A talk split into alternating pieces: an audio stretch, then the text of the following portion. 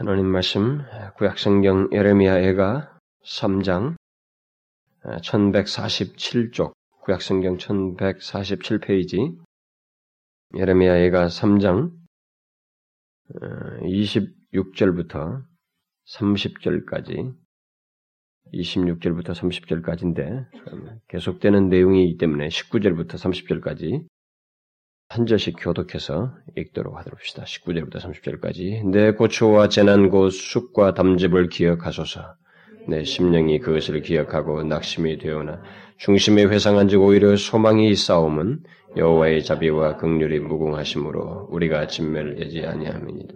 이것이 아침마다 새로우니 주의 성실이 그도소이다. 내 심령에 이르기를 여호와는 나의 기업이시니 그러므로 내가 저를 바라리라 하도다.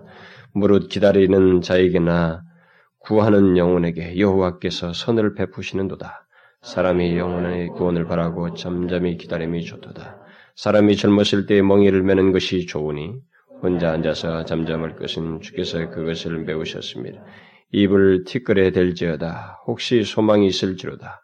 때는 자에게나 뺨을 향하여 수욕으로 배부를지어다. 26절 이하 사람이 여호와의 구원을 바라고 잠잠히 기다림이 좋도다. 사람이 젊었을 때 멍에를 매는 것이 좋으니 혼자 앉아서 잠잠할 것은 주께서 그것을 메우셨습니다. 입을 티끌에 댈지어다. 혹시 소망이 있을지로다. 때는 자에게 뺨을 향하여 수욕으로 배불릴지어다. 우리는 지금 하나님의 은혜 주심을 갈망하면서 그것이 진정 하나님의 은혜를 갈망하고 소원하는 것이 무엇인지 그 앞선 믿음의 선배들의 어떤 어, 모습을 통해서 우리들의 현실 속에서 현실을 어떻게 바라보고 그 현실 속에서 하나님의 은혜 주심을 갈망할 때 어떤 모습들을 우리가 가져야 되는지 그런 내용들 어떤 내용들이 우리 가운데 있어야 되고 또 어떤 태도를 취해야 되는지 그런 것들을 계속해서 좀 살펴보고 있습니다. 우리는 지난 시간에 그 그리고 그런 내용 하는 중에 제일 먼저 어, 간단하게 먼저 서론적인 시리즈로서 소망의 근거가 무엇인지에 대해서 어, 약한 9주 대해서 9주 동안 9주 어, 동안에 살펴보았습니다. 그리고 그것에 이어서 지난주부터는 우리들의 우리들의 그 소망의 근거가 되는 그 하나님의 성품과 능력과 언약과 약속으로 인해서 실제로 하나님의 그런 소망을 품은 자가 아, 하나님 안에서 소망을 품은 자가 뒤이어서 취해야 하는 취하게 되는 어떤 반응이요 행보 가 무엇인지에 대해서 어, 우리가 살펴보고 있습니다. 지난 시간에는 그런 한 행보로서 우리가 말한 것이 있었죠. 그게 뭐였습니까? 하나님 안에서 소망을 품은 자가 뒤에서 내딛는 어떤 걸음이 있다라고 하면서 말했습니다. 그게 뭐였어요? 하나님을 찾는 것이다라고 했습니다. 하나님을 찾는다는 것은 오직 하나님께 소망이 있음을 알게 되었기에 그의 극률과 도우심이 필요함을 절감하고 그에게로 달려가는 것이라고 그랬습니다. 그리고 그런 태도를 표현하는 것은 다양하겠지만은 가장 핵심적이고 기본적인 것은 예배와 기도라고 그랬습니다. 따라서 우리가 정령 하나님의 은혜에 입기를 원한다면 우리들은 모두 그 같은 행보를 가져야 하고 그 같은 태도를 취해야만 한다라는 것이죠. 하나님을 그렇게 찾지 않으면서 자기 현실 속에서 하나님의 은혜에 입기를 원한다고 하는 것은 다 거짓말이 되는 것이죠. 다 요행이에요. 하나님은 기만당하지 않습니다. 네, 그것을 우리가 분명하게 염두에 둬야 됩니다. 정령 하나님의 은혜를 입기 원한다면 우리가 그 사실을 하나씩 하나씩 잘 지금 전해지는 내용들을 따라서 기억을 하셔야 됩니다. 그래서 하나님 안에서 소망을 품고 그 같은 걸음을 우리가 내디딥니다. 하나님을 찾는 것. 어, 예배와 기도를 통해서 하나님을 찾는 것은 기본적으로 우리가 가지고 있어야 됩니다. 자, 이제 우리가 그것과 함께 가져야 할 또 다른 하나님 안의 소망을 품은 자의 반응이요, 그 행보에 대해서 이제 오늘 본문을 통해서 살펴보도록 하십시다. 그것은 먼저 26절이 전체적으로 시사하고 있는데 그것은 뭐예요? 여호와의 구원을 바라고 잠잠히 기다리는 것입니다. 하나님 안에서 소망을 품은 자의 또 다른 행보, 그것은 여호와의 구원을 바라고 잠잠히 기다리는 것입니다. 지난 시간에 25절에 그 선을 베푸시도다라는 말과 여기 26절에 좋도다 그리고 27절에 좋으니가 모두 같은 말이라고 그러죠. 히브리 말의 그 토브라고 하는 그 말을 다 이렇게 달리 이렇게 묘사했는데 결국 다 같은 단어라고 하는 걸 지난번 말했습니다. 그런데 예레미야는 이 좋다라고 하는 어, 예, 또는 선하다라는 말을 모두 소망을 품은 자와 관련해서 연결시켜서 이 단어를 쓰고 있다고 하는 것을 지난 시간에 상기시켰습니다. 그러니까 단순히 하나님을 찾는 것이 좋고 뭐 또 하나님의 여호와의 구원 얻기를 기다리는 것이 좋고 또 젊었을 때 멍에를 매는 것이 좋은 것이 아니라 단순하게 좋은 것이 아니고 하나님 안에서 소망을 품고 각각 그렇게 하는 자 또 그렇게 행하는 것이 좋고 선하다 이렇게 말하고 있습니다. 그런 자에게 하나님께서 선을 베푸신다 이렇게 말하고 있는 것입니다. 그래서 이 좋다 또는 선하다는 말을 통해서 문맥 속에서 강조하고 있는 것은 하나님 안에서 소망을 품은 자가 취하는 행동이에요. 지금 행동들을 이 단어를 통해서 연결시켜서 말을 해주고 있습니다. 아, 지난주에 살핀 25절은 하나님을 찾는 것을 어, 좋다, 선하다라고 이렇게 말을 했고, 그래서 하나님께서 선을 베푸신다는 것이었고, 이제 26절에서는 여호와의 구원을 바라고 잠잠히 기다리는 것이 좋다라고 말하고 있습니다. 27절의 조언이라는 말은 또 26절의 내용과 연계시켜서 볼 수 있는 내용이라고 봅니다. 어쨌든 우리는 오늘 26절에서 하나님 안에서 소망을 품은 자는 여호와의 구원을 바라고 잠잠히 기다리는 것이 좋다, 선하다 이렇게 말을 하고 있습니다. 그러면 지금까지 살펴온 내용 속에서 26절이 말하는 것은 그런 문맥 속에서 26절의 내용을 본다고 한다면 하나님 안에서 소망을 품은 자가 내딛는 걸음, 이 걸음이 바로 이런 걸음이라는 거예요. 여호와의 구원을 바라고 잠잠히 기다리는 이런 행보가 하나님 안에서 소망을 품은 자의 행보이다라고 말해주고 있는 것입니다. 본문에 나오는 기다림이라고 하는 이 말은 25절에 기다리는 자의 기다린 자라는 거기에 사용된 말과 똑같은 말입니다. 그런데 지난 시간에 25절에 기다리는 자라는 말 속에서 더욱 부각되는 의미는 사실상 소망이다라고 그랬습니다. 그래서 기다리는 자로 번역한, 음, 번역하기보다는 이미, 어, 21절에서 똑같은 단어를 소망이 있사오문 하면서 소망으로 이 똑같은 단어를 번역했던 것처럼 소망하는 자라고 번역하는 것이 더 낫다라고 하는 것을 지난 시간에 언급을 했습니다. 그럼에도 불구하고 25절과 26절에서 우리말 성경을 비롯해서 몇몇 영 어 성경들이 기다린 자라고 소망을 더 의미를 더 다분히 가지고 있는 이 단어를 기다린 자라고 번역한 것은 문맥에서 시사한, 시사하듯이 단순히 기다리는 것이 아니고 소망을 가지고 기다리는 것을 지금 말하기 위해서 이렇게 묘사를 하고 있는 것입니다. 그리고 그런 의미를 다분히 또 담고 있어요. 그러니까 소망을 품고 기다린다라는 의미에서 지금 이 기다린다는 말을 어, 이런 그런 용어로 이렇게 번역을 하고 있는 것입니다. 그래서 오늘 본문의 그 기다림이라고 하는 이 히브리 말 자체는 단순한 기다림이 아닙니다. 소망을 가지고 기다리는 것. 예, 그것을 얘기합니다.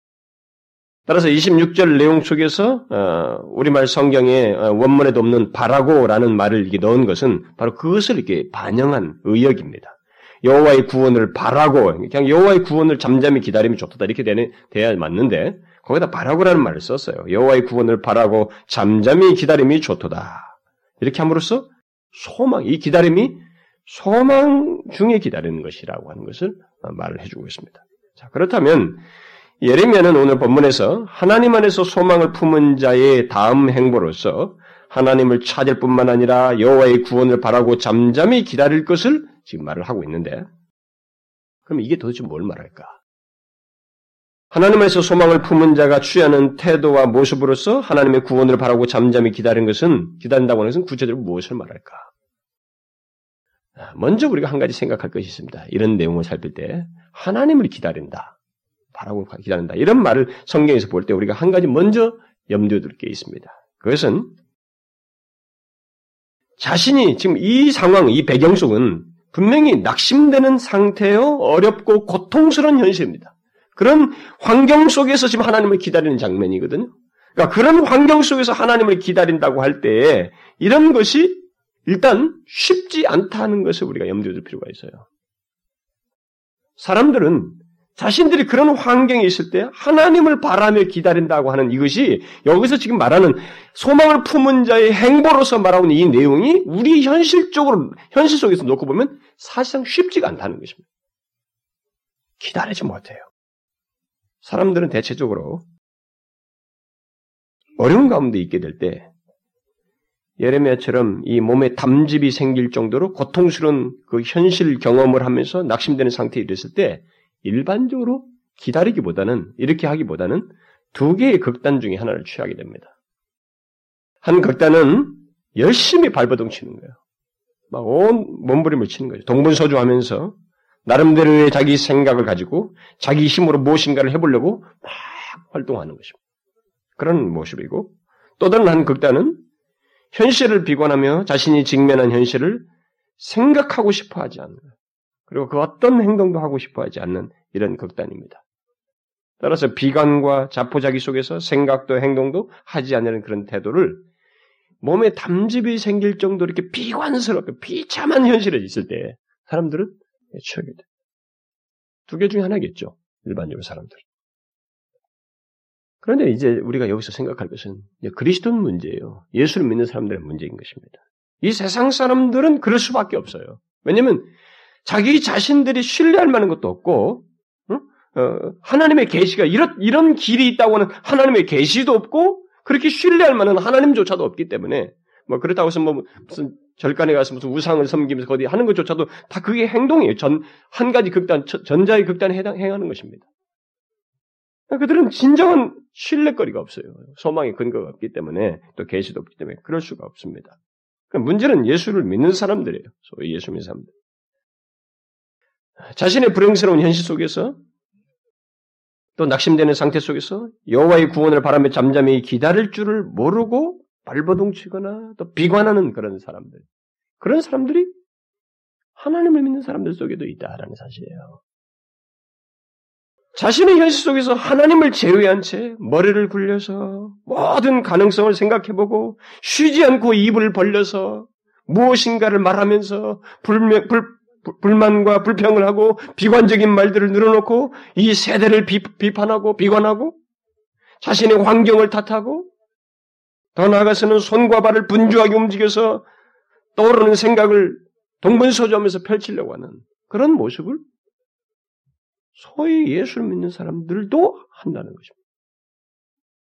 그런 극단을 취한다는 거죠. 그건 극단이에요, 여러분. 하나님 믿는 사람들에게 있어서. 그러나 여러분, 그런 행동은 자신의 그런 어려운 환경 속에서 그렇게 두 개의 극단적인 행동을 하는 것은 쉽습니다. 그건 어려운 게 아니에요. 왜냐하면 그저 자신의 본성대로 하는 것이기 때문에. 인간의 본성이 그러게 하거든요. 그러니까 그건 쉬운 행동이에요. 어려운 행동이 아닙니다. 고통스러운 현실 속에서 낙심하는 것, 그건 자연스러운 거예요. 너무 쉽습니다. 그래서 그런 상황에서 원망 불평하는 거, 입에 나오는 대로 말하는 거, 누구나 하는 얘기예요. 너무나도 자연스럽죠? 그러나 그런 현실과 상태 속에서 하나님의 구원을 바라고 소망 중에 잠잠히 기다린다고 하는 것은 인간의 본성을 거스르는 것입니다. 이건 어려워요, 사실상. 인간의 본성을 생각할 때 그런 낙심되는 현실 속에서 하나님의 구원을 바라며 잠잠히 기다린다는 것은 어려운 일입니다. 아니, 사실 그런 태도와 반응은 소망의 근거를 갖고 하나님을 진실로 신뢰하지 않으면 사실상 할 수 없는 것입니다. 무슨 말인지 아시겠죠? 낙심되는 상태 속에서 불행스러운 현실 속에서 하나님의 구원을 바라고 잠잠히 기다린다는 것은 하나님 안에서 소망을 갖고 곧 소망의 근거들로 인해서 하나님을 신뢰하는 모습이 그런 내용을 자신이 가지고 있지 않으면 할 수 없어요. 잠잠히 기다릴 수 없습니다. 그게 여러분 실제적으로 생각하셔야 됩니다. 할 수 없어요. 그렇게 하지 못합니다. 이런 면에서 본문의 여호와의 구원을 바라고 기다린다는 것은 굉장히 어떤 극, 적극적인 내용을 담고 있는 것입니다. 적극적인 내용을 담고 있어요. 우리는 바로 그것을 계속되는 내용 속에서 잘 보게 됩니다. 우리가 앞으로 쭉 살피겠습니다만. 어쨌든 우리는 여기서 하나님 안에서 소망을 품은 자의 그 계속되는 행보를 뒤에 내용 속에서 쭉 보게 돼요. 먼저 오늘 그 26절에서 하나님 안에서 소망을 품은 자의 행보로서 말하는 것은 결국 그런 현실 속에서도 낙심을 일으키는 현실 속에서도 비관스러운 현실 속에서도 여호와의 구원을 바라며 잠잠히 기다린다는 것입니다. 우리는 이미 지난 시간에 하나님 안에서 소망을 품은 자가 하나님을 찾는 자이다라고 했습니다. 그런데 오늘 본문 26절은 거기에 덧붙여서 하나님 안에서 소망을 품은 자는 하나님을 찾을 뿐만 아니라 여호와의 구원을 바라고 잠잠히 기다리는 자이다. 이렇게 말하고 있습니다. 그럼 이게 뭐냐 이게 구체적으로. 음? 다시 다시 질문해 봅시다. 그것이 어렵다면 이게 우리 본성 거스르는 일인데 이게 구체적으로 뭘 말할까? 여호와의 구원을 바라고 잠잠히 기다린다는 것은 그것은 전후 내용이 충분히 밝히듯이 아무런 행동을 하지 않고 가만히 있는 것을 말하는 것이 아닙니다. 오히려 하나님을 향하여 어떤 거룩한 태도와 행동을 적극적으로 하는 거예요. 이전에 적극적이었던 하나님 외의 것들을 수톱시키고 더 집중하여서 하나님께로 향하는 것을 말하는 것입니다. 이게 기다림이에요, 여러분. 성경에서 말하는 기다림. 성경에서 말하는 기다림은 영적인 적극성을 하나님께 집중하여서 드러내는 것을 말합니다. 이것이 지금 문맥 속에서 시사하고 있는 내용이에요. 그런 것들이 구체적으로 뭘, 무엇이 있을까? 그래서 일단 앞절에서는 하나님을 찾는, 찾는 것으로 말을 했고, 그리고 뒤에 내용 속에서는 여러 가지 것들을 얘기하는데, 다 영적인 태도들, 거룩한 행동들, 이런 것들을 집중하여서 드러내고 있습니다. 여러분 있는 내용들 보면 비관하는 내용이 없어요. 현실을 탓하는 게 없습니다. 앞절에서 끝났어요. 소망 품기 이전 이었고 하나님 안에서 소망을 보기 이전이었고 하나님 안에 소망을 보고 나서부터 계속되는 내용은 계속적으로 하나님께 집중하고 있습니다. 이게 잠잠히 기다리는 가운데서 하는 행동이에요. 우리가 이 사실을 알아야 됩니다. 하나님을 잠잠히 기다린다는 것은 그의 구원을 바라며 잠잠히 기다리는 것은 무의 행동을 말하는 것이 아닙니다. 하나님께 이전보다 더 마음을 집중하는 거예요. 뒤에 상세히 살피겠습니다만 우리가 이 오늘 읽은 내용을 먼저 대충 보면 현실을 하나님 안에서 보고 다루는 모습이 있습니다. 그리고 자기 현실 속에서 하나님의 본심과 뜻을 생각하며 그러니까 어떤 모습이 적극적으로 있는지를 보시면 예, 대충 훑어 먼저 상세한 내용을 다음 주에 할 것이기 때문에 오늘은 객관적인 것만 먼저 오늘 읽은 내용 가지고 하려고 하는데 현실을 하나님 안에서 보고 다루는 모습이 있어요. 그리고 자기 현실 속에서 하나님의 본심과 뜻을 생각하고 자기가 지금 처한 현실의 원인이 무엇인지를 하나님 안에서 살피고 또 하나님께 회개하는 일과 하나님께 은혜와 구원을 간절히 구하는 내용을 쭉 3장 후반부까지 계속하고 있습니다. 결국 그런 모습들은 하나님 안에서 소망을 품은 자의 계속되는 행보가 무엇인지를 우리에게 쭉 말해주는 것입니다. 또 다른 면에서는 여호와의 구원을 버리고 바라고 기다린다는 것이 결코 아무것도 하지 않고 가만히 있는 것이 아니라 굉장히 적극적인 어떤 영적 행보를 한다는 것을 보여주고 있어요. 그러니까 거룩한 행동들을 집중해서 한다는 것입니다. 여호와의 구원을 바라며 기다린다는 것이 어, 이전에 그 어, 하나님의 것 외에 이렇게 마음을 쓰던 상태에서 이제는 그 하나님의 것에 마음을 집중하고 아, 그 마음이 그 이전에는 그 하나님보다 자기 자신과 그 죄악된 생활에 빠진 상태에서 거기에 예, 집중했던 것에서 이제는 그런 것을 단절하고 하나님께 마음을 더 쏟아서 이제 돌이키고 하나님으로부터 새롭게 되기를 원하고 하나님의 진정한 만지심과 은혜 주심을 구하고 하나님에 의해서 사는 것을 구하는 이런 적극적인 변화의 내용 속에 내용을 이 기다림 속에서 내포하고 있어요. 그래서 성경에서 말하는 여호와의 구원을 바라고 기다린다고 하는 것은 대단히 적극적입니다. 영적인 면에서 적극적이에요. 이전에 하던 그 활동에 있어서는 제약성이 있을지 모르지만 하나님을 향한 행동에 있어서는 대단히 적극적인 것을 말하는 것입니다. 우리는 이 낙심되는 상태에 있던 이 예레미야가 하나님 안에서 소망을 보고는 아직 아무런 그 변화가 자신의 현실 속에 생기지 않았거든요. 그랬는데도 그 26절 말씀대로 여호와의 구원을 바라며 기다리는 그런 행동을 지금 하고 있습니다. 그러니까 하나도 상황은 안 달라졌어요. 그러면서 그 이후에 계속되는 내용에서도 마음은 더 하나님께 집중하고 있습니다. 상황이 지금 안 달라지고 있는데 자기 안에서만 바뀌었어요. 뭔가 뭔가 바뀌어가지고 하나님 여호와의 구원을 바라며 잠잠히 기다리고 있고 그런 가운데서 계속적으로 하나님께 집중하는 행동들을 하나씩 하나씩 연이어서 하고 있습니다. 이게 지금 26절 이하의 내용들이에요. 따라서 여호와의 구원을 바라고 기다리는 것은 오히려 이전보다 더 하나님께로 향하는 거예요. 응? 이전보다 더 하나님께 집중하는 것입니다. 거룩하고 영적인 태도를 그런 행동을 더욱 하나님 향해서 집중 집중적으로 갖는 것을 어, 말한다고 하는 것을 우리가 여기서 보게 됩니다. 우리는 그와 동일한 내, 용들을 예, 성경 여러 곳에서 발견합니다. 특별히 영적인 이 회복을 어떤 어, 좋지 않은 상태에 있다가 영적으로 회복되는 그 경험을 했던 이 사례들이 있는 성경이 많은 사례들 속에서 우리는 이와 유사한 장면들을 보게 됩니다. 어, 모세나 뭐 사무엘에 의해서 각성될 때나 어, 또뭐 히스기에 의해서 회복될 때 히스기가 개인적인 뿐만 아니라 뭐 민족 안에서 뭐 에스나나 느헤미에 의해서 일어났던 그 개혁 속에서도 그렇고 그리고 약속의 그 성취를 그 보고 기, 도하는 그 다니엘의 행동 속에서도 보게 되고 또 개인적으로는 다윗 다윗 그 개인의 경험 속에서도 우리는 그런 장면을 보게 됩니다. 뭐 성경에 그런 장면이 굉장히 많아요. 그들은 모두 하나님 안에서 소망을 품고 그의 구원과 은혜를 기다리는 일들을 할 때에 그 기다림 속에서 가만히 있지 않았어요. 오히려 이전에 자신들이 그 외적인 행동, 하나님 외의 것들에 대해서 분주했던 것을 잠시 조금 뒤로 하고 더 하나님께 집중하는 것을 기다림 속에서 했습니다. 우리가 이 행보를 지금 내디뎌야 된다는 얘기예요. 우리들의 현실이 어떤 현실인지를 알고 정령 하나님의 은혜를 필요로 한다면 하나님의 은혜 주심을 기대한다면 우리가 바로 이 하나님의 구원을 기다리면서 여호와의 구원을 바라고 잠잠히 기다리는 모습 속에서 우리가 이런 집중력을 가져야 된다. 하나님께 이게 우리가 내디뎌야 행보라는 것입니다. 제가 오늘 아까 기도 중에 아, 그런 말을 했잖아요. 사실 제가 오늘 어, 이 시리즈 중에 그 아, 서두에서 그런 얘기를 좀 더 강력하게 밝혔어야 되는데 사실 이 세대의 가장 큰 문제는 은혜를 필요로 하지 않는다는 것입니다. 저는 그거라고 봐져요.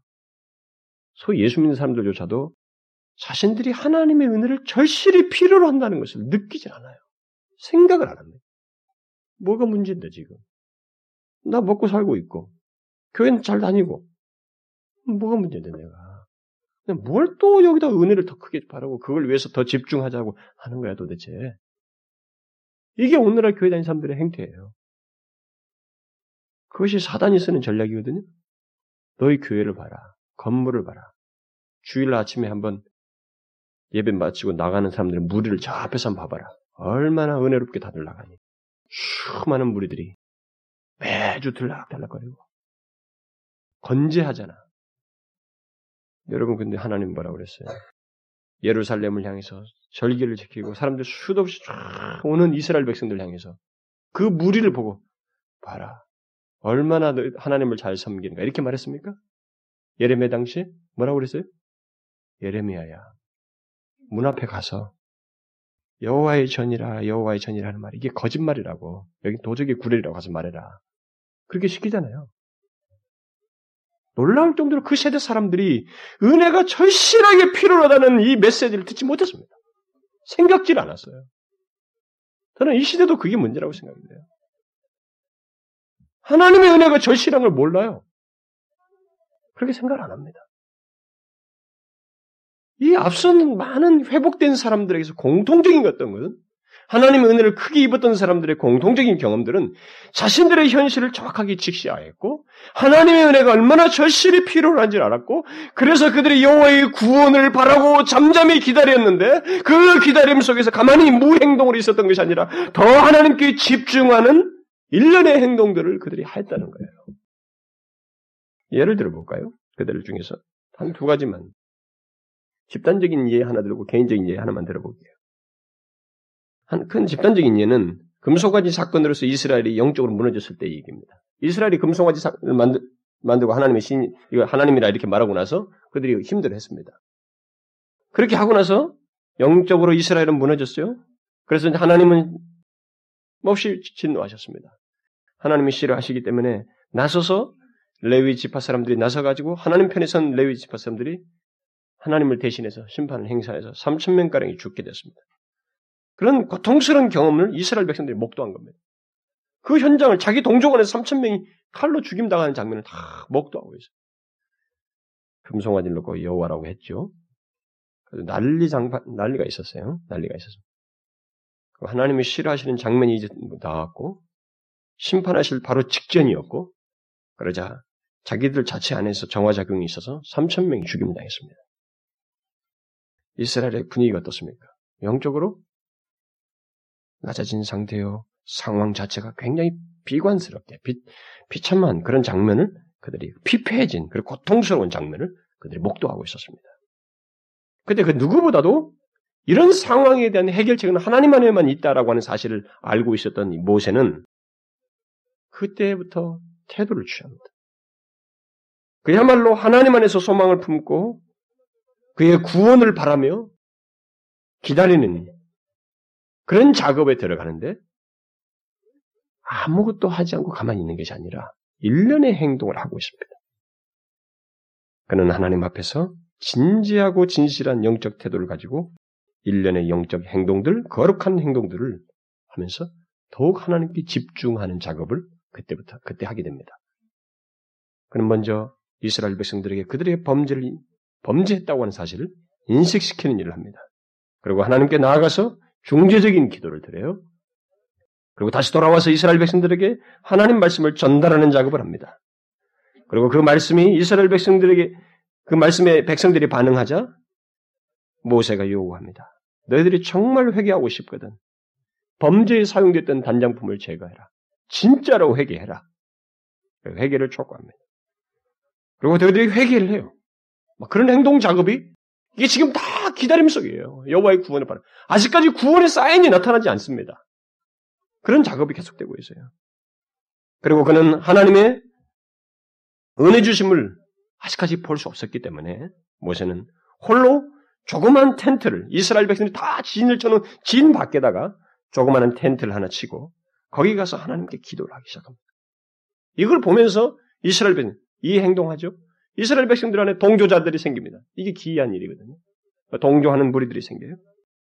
그리고 마침내 하나님의 은혜의 징조가 구름 기둥이 회복되어서 하나님께서 은혜를 주실 것이라고 하는 징조가 보이기 시작합니다.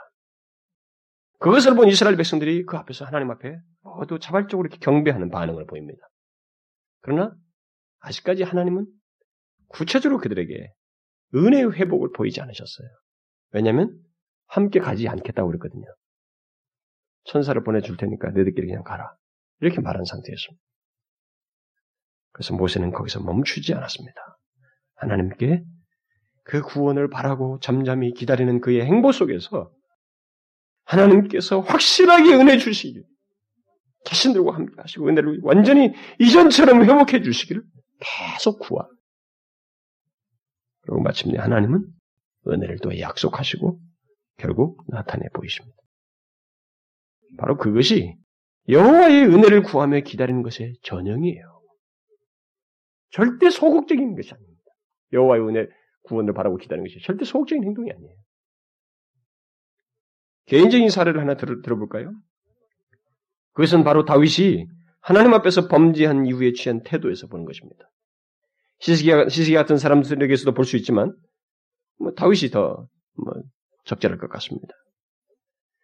다윗이 그의 전 인생 속에서 영적으로 가장 좋지 않았던 때가 있었다면 바세바를 범한 우리 아이 아내인 바세바를 범한 사건 그 전후예요. 절대 왕권을 누리면서 잠시 해이해진 그 상황 속에서 그는 바세바를 어, 자기 아내로 맡기 위해 그러니까 결국 취하죠. 어, 취하는 이런 죄를 범하는 장면을 하게 됩니다. 근데 그는 이 바세바를 범한 후에 놀랍게도 그 앞서서 사울에게 쫓길 때도 굉장히 영적으로 깨 있었던 이 사람이 이, 이 잠시 막간에 앞뒤로 상간에 자신이 지은 죄를 이게 영적으로 좀 이렇게 무뎌져 있어요. 가지고 이 범하고 나서도 자신이 지은 죄를 심각하게 생각하지 않으면서 시간을 보냅니다. 뭐, 이전에 예민함이 없어졌어요. 하나님 앞에서. 그래서 그 죄도 회개하지 않고 있었습니다. 그래서 하나님이 선자를 보낸 거예요. 야단 선자를 보냈습니다. 그리고 그의 범죄를 상기시켰습니다. 그러자 그 누구보다도 하나님의 은혜로우신 성품을 잘 알고 경험해온 다윗. 그리고 그런 상태에 있는 자신의 회복에 대해서 그런 상태로부터 자신을 회복시킬 수 있는 유일한 근거는 하나님의 은혜로우신 성품과 하나님께서 이전에 자기에게 언약을 맺으시고 약속하신 것에 있다고 하는 것을 알았던 다윗은 당연히 여호와의 구원을 바라며 기다리는 태도를 갖기 시작합니다. 그때 회개하면서 근데 어떻게 태도를 취하느냐? 아무런 행동도 하지 않고 가만히 있었느냐? 그렇지 않습니다. 그는 하나님께 나아가 회개하였고 하나님께 용서해 주시기를 간절히 구하였고 그리고 용서를 넘어서서 은혜로 회복시켰네. 하나님께서 자신에게 이전과 같은 은혜로우신 분으로 과 계시다고 하는 것, 다시 은혜를 주신다고 하는 것을 회복시켜 주시기까지 구하여. 일련의 과정을, 행동들을 쭉 합니다. 이게 여호와의 구원을 바라며 기다리는 그의 행보예요. 그 우리는 그 상세한 내용을 시편 51편에서 보게 되는 것입니다. 그런 거기서 그가 단순히 죄를 고백하고 있지 않은 것을 보게 됩니다. 단순하게 용서를 구하지 않아요. 하나님께서 은혜를 회복시켜 주시기까지 상한 마음으로 일관하여서 마침내 자신 그 하나님의 은혜에 감사하며 기쁨의 제사를 드릴 수 있는 그 상황이 오기까지 그러니까 하나님의 은혜를 경험하고 회복시켜준 것을 완전히 경험하고 그래서 하나님께 자기가 감사와 기쁨의 제사를 드리는 그 순간이 오기까지를 구하고 있어요. 굉장한 집중력을 발휘합니다. 그리고 마침내 우리가 아는 바대로 그는 그런 결론에 도달해요. 하나님이 그를 은혜로 회복시켜 줍니다. 우리는 하나님의 은혜와 구원을 바라며 기다린다는 것이 무엇인지를 그 이런 다윗의 태도 속에서도 잘 보게 되는 것입니다. 가만히 있기는커녕 철저하게 하나님께 집중한다는 것입니다. 더 마음을 하나님께 쏟는다는 것입니다. 그런 기간이 바로 여호와의 구원을 바라며 기다린다라는 예, 그런 말이에요. 그러니까 더 집중하는 기간인 것입니다. 그래서 여호와의 구원을 또 은혜를 바라며 기다린다는 사실이 이런 사례들을 통해서 우리가 이것이 대단히 적극적인 내용을 담고 있다고 하는 것을 우리가 염두에 둬야 됩니다. 아, 더 마음을 하나님께 집중하는 시간이요. 더 하나님께 거룩하고 영적인 행동들을 충실히 하는 시간이요. 예를 들면 자신의 상태를 인식하고 회개하고 삶을 계획하며 하나님께 간구하는 그런 시간이라고 하는 것을 기억해야 됩니다. 그래서 많은 사람들이 여기서 성경이 기다린다는 것은 가만히 있는 거로 생각해요. 더 집중성이 가는 게 아니라 자기 생활에서 하나도 변화도 없이 그냥 어떤 결론이 있기까지 나, 나의 생활에 어떤 변화가 뭐 어떻게 어떤 식으로든 생기기까지 그냥 기다리는 거 이걸 얘기하는 천만의 말씀입니다. 여호와의 구원을 바라고 기다리는 것은 바로 이런 얘기예요. 우리는 여기 예레미야에서도 보게 됩니다. 오늘 본문 이하에서도 그와 유사한 내용들을 보게 되는 것입니다. 오늘 본문 이하는 아, 좀더 상세해요. 어떤 면에서. 그런 내면의 내용까지 좀 더 상세하게 그런 것들을 묘사해 주고 있습니다. 여러분 잘 보시면 하나님 안에서 소망을 본 예레미야가 하나님을 찾으며 그의 구원을 바라고 기다리면서 취한 행동들을 여러분 오늘 읽은 내용만 그 뒤에도 계속되지만 오늘 읽은 내용만 여러분 보십시오. 뭐예요? 오늘은 먼저 우리 그 27절부터 30절 사이에서 그 말하는 내용을 개괄적으로만 제가 한 가지 사실만 더 언급을 하려고 하는데 어떻게 태도를 취하고 있습니까, 여러분? 가만히 있지 않죠? 어떻게 하고 있어요? 지금 오늘 읽은 내용 속에서 이 사람이 하고 있는 게 뭡니까? 하나님 안에서 소망을 품은 예레미야가 여호와의 구원을 바라며 기다리는 가운데서 그가 취한 행보와 태도가 뭐냐 말이에요. 오늘 읽은 본문 속에서 태도를 취한 게 뭐고 있습니까? 뭡니까, 여러분? 제가 일일이 다 설명하면 좀 분산되기 때문에 그건 다음 시간에 미루고 전체적으로 말하는 핵심적인 한 가지 사실만 오늘 제가 결론적으로 얘기를 하려는 것입니다. 전체적으로 뭘 하고 있어요? 어떤 행보를 내딛고 있습니까? 기다리는 중에. 그것은 바로 자신의 현실을 하나님 안에서 보고 있습니다. 잘 보십시오. 자신의 현실을 하나님 안에서 보고 그 현실을 믿음으로 받아들이는 일을 하고 있어요. 이게 지금 여호와의 구원을 바라며 기다리는 자가 취하는 행보예요. 현실을 정확하게 직시하는 것입니다. 현실을 믿음의 눈으로 직시해야 되는 거예요. 이게 간단히 되는 건 아니에요. 소망을 품지 않으면 되지 않습니다. 근데 어쨌든 지금 오늘 본문 속에서 오늘 읽은 내용 속에서 시사하는 것은 바로 그거예요. 27절부터 30절 내용을 여러분 잘 보시면 중요한 내용은 그겁니다. 하나님 안에서 현실 인식과 수용이에요. 보세요. 사람이 젊었을 때 멍에를 메는 것이 좋으니 지금 자기가 지금 멍에를 메고 있는 것 같은 그런 현실이 있거든요. 고난의 현실을 갖고 있습니다. 혼자 앉아서 잠잠할 것은 주께서 그것을 메우셨습니다. 이 현실은 주께서 메우셨다는 거예요. 입을 치끄레 될지어다 혹시 소망이 있을지로다. 때리는 자에게 뺨을 향하며 수욕으로 배불릴지어다. 여러분 현실 어떻게 직시하고 어떻게 수용하고 있습니까? 자신이 처한 현실이 하나님 없이 되지는 않는다는 사실을 발견하고 멍해와 같은 자신의 고난스러운 현실 또는 그 현실의 고난을 유익한 것으로 보고 있습니다. 그러면서 자신에게 고통을 주는 그 현실을 피하는 것이 아니라 오히려 그 현실을 향하여 뺨을 대며 수욕으로 배불릴지어다 라고 말하고 있습니다. 이것은 무엇을 말합니까? 현실을 보고 보는 눈이 완전히 달라졌다. 현실 그리고 현실을 대하는 태도가 완전히 달라졌다는 거예요. 눈이 바뀌었습니다. 현실을 보는 눈이 완전히 바뀌었어요. 우리는 이런 변화가 갑자기 자동적으로 있지 않는다는 것을 잘 알고 있습니다. 이미 제가 여러 차례 얘기했어요. 왜요? 이게 자동적으로 됩니까, 여러분, 지금? 자동적으로 된 거예요? 인간은 그렇게 되지 않습니다. 우리가 19절에서 보았잖아요. 19절에서 이 사람이 어떠했어요? 몸에 담즙이 생길 정도로 고통스러워했습니다. 그러, 그리고 낙심하는 상태에 있었습니다. 그런 예레미야가 지금 이렇게 바뀌어 있어요. 이걸 잘 생각해야 해야 됩니다. 우리 자신들하고 연관지어 생각해 보아야 돼요. 그는 하나도 달라지지 않는 그 현실을 다르게 보고 있습니다. 현실은 하나 안 달라졌어요, 지금. 달라지지 않았습니다. 전혀 현실이 달라지지 않았어요. 그런데 그 현실 속에서 이 사람이 바뀌었어요, 지금. 멍에를 매는 것이 좋으니 라고 말하며 주께서 그것을 메우셨으니 잠잠할 것을 말하고 입을 땅에 찌끄레 대고 자신을 낮추는 것을 권하고 적극적으로 고통을 주는 현실을 향하여서 뺨을 대고 수욕으로 배불릴 것을 말하고 있습니다. 어떻게 이렇게 되었을까요? 어떻게 이렇게 되었습니까? 이것은 하나님 안에서 소망을 보고 품음으로써 가능한 거예요.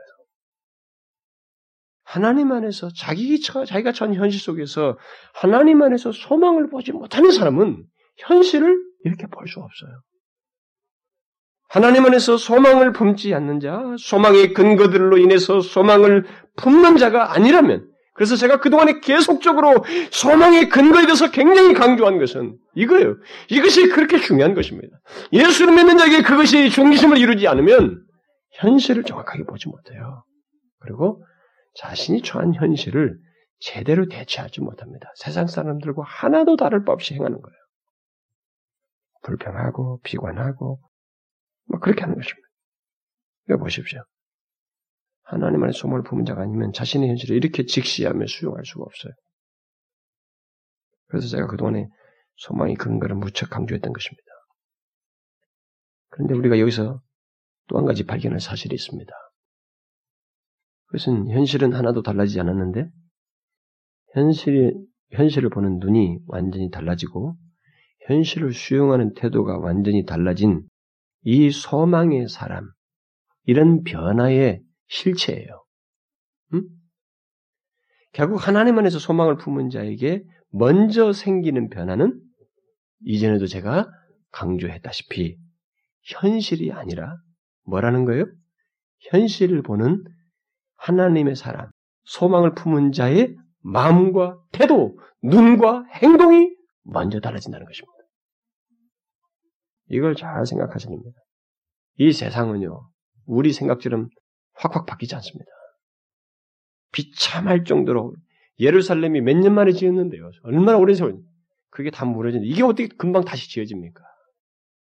그 정도로 자신이 그만큼 모든 것이 탕진되고 망하고 현실이 힘들고 비관스러운 상황이 있을 때 이것이 어떻게 예전처럼 갑자기 더 돌아갈 수 있습니까? 그렇다고 이 그런 현실을 비관하면서 자살할까요? 이 세상을 하직할까요? 아니잖아요. 아직도 생명이지 않습니까? 그러면 그런 가운데서 어떻게 사는 것이 가장 온전하고 오히려 그 가운데서 바른 길을 가며 결국 좋은 결론에 이를 수 있는가? 생명의 길로 갈 수 있는가? 바로 그것을 지금 보여주는 거예요. 인간인지라 예레미야도 예외 없이 그 현실 때문에 비관했습니다. 비, 낙심했어요. 어, 몸에 담즙이 생길 정도로 고통했습니다. 그건 있을 수 있어요, 인간에게. 그런데 바뀌었어요. 현실은 하나도 안 달랐는데 이 사람 자신이 바뀐 겁니다. 뭐가 바뀌었어요? 눈이 바뀌었습니다. 현실을 보는 눈이 달라졌어요. 자신의 마음과 태도가 달라졌습니다. 현실을 보는 모든 것이 다 달라졌어요. 갑자기 돼요? 아닙니다. 우리가 보았다시피 일련의 과정들이 있었죠.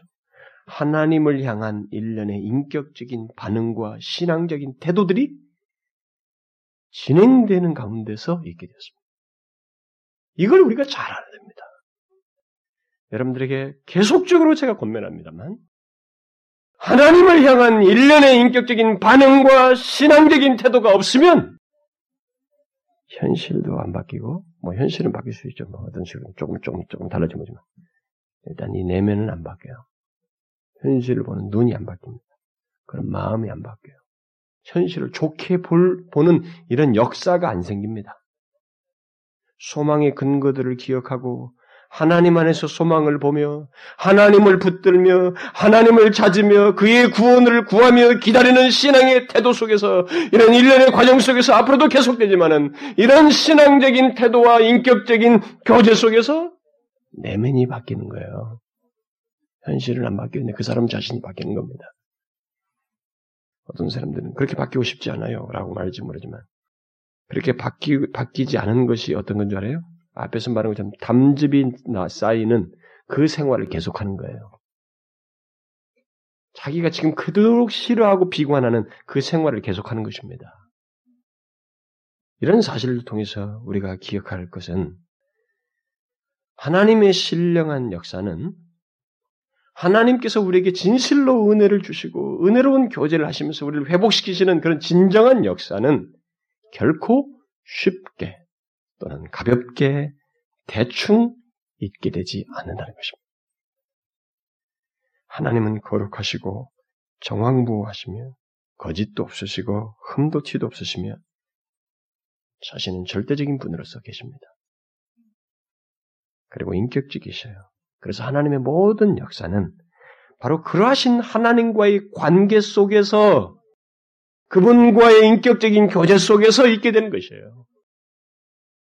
따라서 하나님의 은혜를 얻기를 원한다면 우리는 모두 지금 계속해서 하나씩 소개되는 일련의 영적인 반응, 이 거룩한 행보들을 충실히 행해야 돼요. 하나님을 향하여 이런 진실로 여호와의 구원을 바라며 기다리는 이런 행보를 우리가 가져야만 하는 것입니다. 예레미야의 내면의 변화나 다윗의 회복이나 금송아지 사건으로 무너진 이스라엘 백성들의 회복이 모두 그랬습니다. 다 갑자기 되지 않았어요. 철저하게 하나님과의 신앙적인 관계 속에서 인격적인 그 하나님과의 교제 속에서 있게 된 것입니다. 그러므로 오늘 우리가 하나님 안에서 소망을 품은 자 예레미야에게 생긴 오늘의, 오늘 본문에서 말하는 이 행보를 우리가 유념해야 됩니다. 이게 뭐예요? 먼저는 하나님 안에서 소망을 보고 품은 자에만 하고, 그 다음은 하나님 안에 소망을, 하나님 안에서 소망을 본 것과 같이 자신이 처한 현실 또한 하나님 안에서 보는 그런 일을 해야만 한다는 것입니다. 아무리 고통스러운 현실이요, 불행스러운 상태에 있다 할지라도 또 낙심케 하는 현실 가운데 있다 할지라도 그 현실을 하나님 안에서 보고 수용하는 일을 해야 된다는 것입니다. 이런 구체적인 내용은 다음 주에 얘기하겠습니다만 먼저 이런 태도를 해야 된다는 거예요. 자신의 현실을 하나님 안에서 봐야지 하나님을 제외한 채 현실을 바라보게 되면 이 상황 속에서 이 사람은 지금 소망도 가지고 있지 않을 뿐만 아니라 진전이 없어요. 진전이 없어요. 하나님 안에서 현실을 직시하는 사람은 그 현실을 하나님께서 아시고 보시고 또 허락하시고 관여에 계시다는 것을 봄으로써 이 현실을 결과적으로 어떻게 해요? 수용하게 됩니다. 좋도다라고 말할 뿐만 아니라 수용하는 거예요. 못하겠다고 하던 사람이 이 싫다 어쩌다 뭐 이렇게 말하던 사람이 그 현실을 전혀 다르게 보며 수용하는 일이 생기는 것입니다. 여러분 생각해 보세요. 사람이 그렇게 바뀐다고 한번 생각해 보십시오. 여러분이 사람 달래기 가장 힘든 사람이 누구예요? 비관하는 사람들이거든요. 아무리 말해도 아무리 말해도 비관하는 사람이거든요. 당장 죽을 것이 죽, 죽기라도 할 것처럼 이게 다 소용없다. 근데 그런 그런 마음 상태가 현실에서 소망을 보면 아, 이 현실이 좋습니다. 이렇게 바뀌는 것이 어떻게 가능해요, 여러분? 어떻게 가능할까요? 하나님 안에서. 하나님 안에서 소망을 보고 그와 똑같이 현실을 하나님 안에서 봄으로써 가능한 거예요. 예레미야처럼 멍에와 같은 고난의 현실을 좋다고 말하며 그것은 주께서 지우셨으니 잠잠하고 오히려 겸손히 행할 뿐만 아니라 그 고난의 현실을 더욱 적극적으로 수용하는 이런 변화가 내면의 변화가 있게 되는 것입니다. 하나님 안에서 소망을 품은 자에게. 그러므로 이 시간에 우리가 한 가지 제가 마지막으로 여러분들에게 한 가지 묻고 확인하고 싶은 것이 있습니다. 그것은 불행스럽고 고통스럽다고 하는 또 힘들다고 하는 자신의 현실, 또 영적으로 낮아진 우리의 이 세대의 현실, 이 나라와 이 민족, 조국교의 현실, 하나님의 은혜를 필요로 하는 우리 교회 현실을 보면서 여러분은 자신이 처한 그리고 보는 이 현실을 하나님 안에서 보고 있습니까? 여기 예레미야처럼 하나님 안에서 보고 있습니까?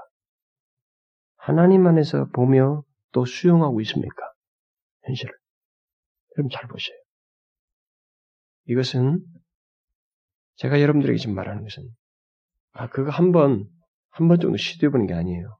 현실을 그렇게 바라보고 모든 현실에 대한 반응을 지속적으로 갖는 것을 얘기하는 겁니다. 여러분 그렇게 하고 있습니까? 하나님 안에서 현실을 직시하고 있습니까? 여러분 어떻습니까? 만약 그렇게 하지 못한다면 왜 그럴까요?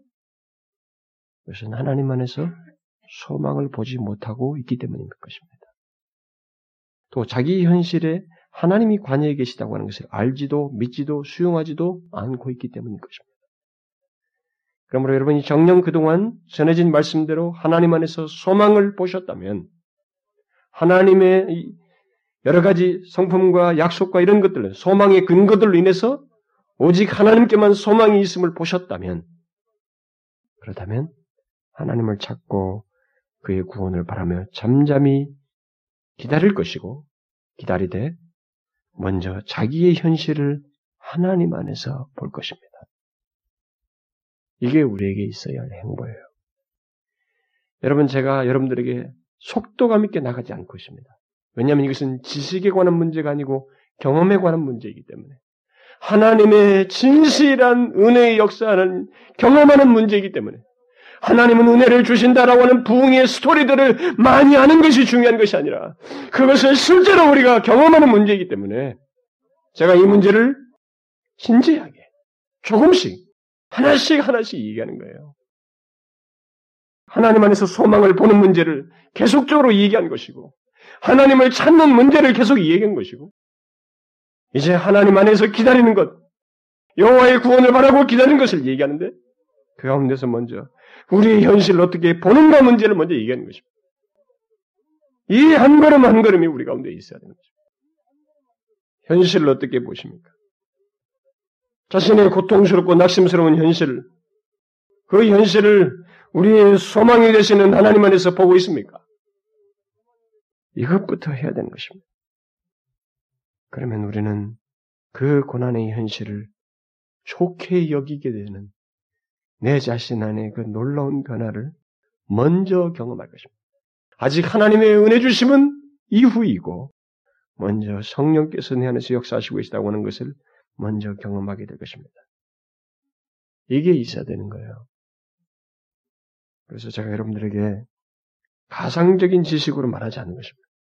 진짜 우리의 현실 속에서 장사를 하든 사업을 하든 뭘 하든 간에 가정생활을 하든 자기 직장생활을 하든 그리고 이 나라의 인민족을 보든 간에 무엇을 보든 간에 그 가운데서 좋아요. 어려움이 있습니다.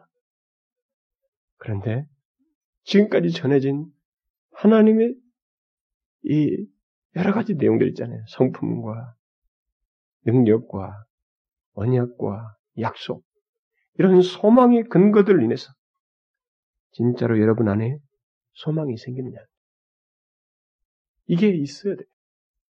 이게 없으면 지금 전해지는 진보는 여러분들에게 이상적인 얘기로 들려지는 거예요. 어떻게 해서 이 사람이 이렇게 바뀔 수 있어요? 현실이 하나도 안 바뀌었는데 어떻게 바뀔 수 있습니까? 바로 하나님 안에서 소망을 품은 자가 여호와의 구원을 바라며 기다릴 때 그는 자신의 현실을 하나님 안에서 품으로써 결국 뭐예요? 좋습니다. 주께서 주신 것입니다. 고난의 현실에 적극적으로 내 뺨을 댈 것입니다. 이런 변화가 생기는 것입니다. 이게 은혜 얻기 위한 행보예요. 그리고 하나님이 지금 은혜를 주시고 있다고 하는 감추어진 증거들인 것입니다. 여러분, 저는 이 행보를 여러분들에게 비록 너무 짧은 시간에 한 주마다 전하지만 한 주, 한 주, 한 주 안에서라도 여러분들이 확인하기를 바랍니다. 하나님 안에서 소망을 품은 자라면 현재의 행보는 이런 행보여야 됩니다. 현실을 하나님 안에서 보는 것입니다. 응? 그러면서 현재 상황을 하나님 안에서 수용하는 거예요. 하나님이 개입해 계시다고 하는 것을 알고 수용하는 것입니다. 그것부터 하십시오.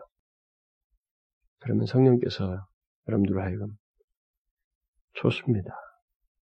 멍에를 매는 것이 좋으니 이렇게 말하게 하는 내면의 변화를 여러분조차도 놀라울 게 놀랄 정도로 변화를 갖게 하실 거예요. 여러분 이 세대의 흐름이 어떻습니까? 현실을 비관하고 비판하고 온통 불만투성입니다.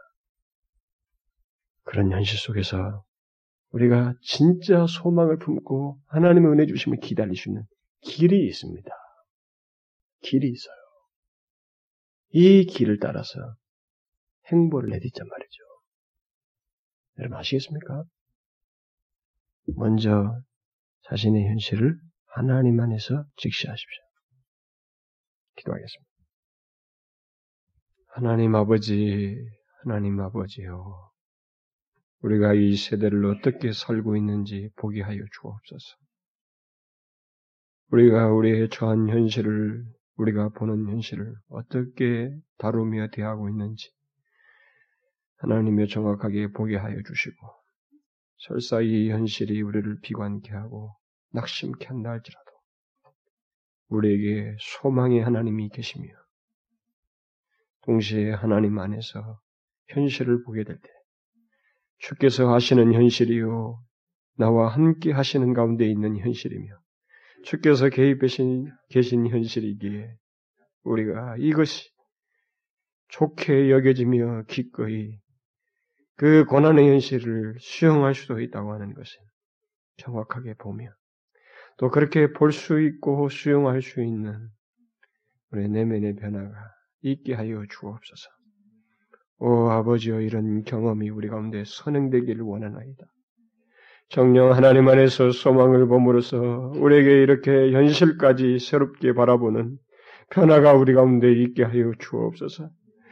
은혜 얻기 위한 우리의 행보 속에서 이런 한 걸음 한 걸음 내딛는 것이 실제적인 경험이 될 수 있도록 우리 사랑하는 지체들을 도와주시고 성령이여 각 사람의 삶 속에서 저들의 영혼 안에서 역사하여 주시옵소서. 그런 가운데 마침내 우리에게 놀라운 은혜를 주시고 몸된 교회를 통하여 이 세대를 깨우시며 다시 살리시는 은혜의 역사를 허락하여 주시옵소서. 각자의 삶과 저들의 가정과 개인의 하는 일 속에서 영혼에서 모든 영역에서 그런 회복의 역사를 마침내 경험할 수 있도록 주여 허락하여 주시옵소서. 모든 말씀을 주 예수 그리스도의 이름으로 기도하옵나이다. 아멘.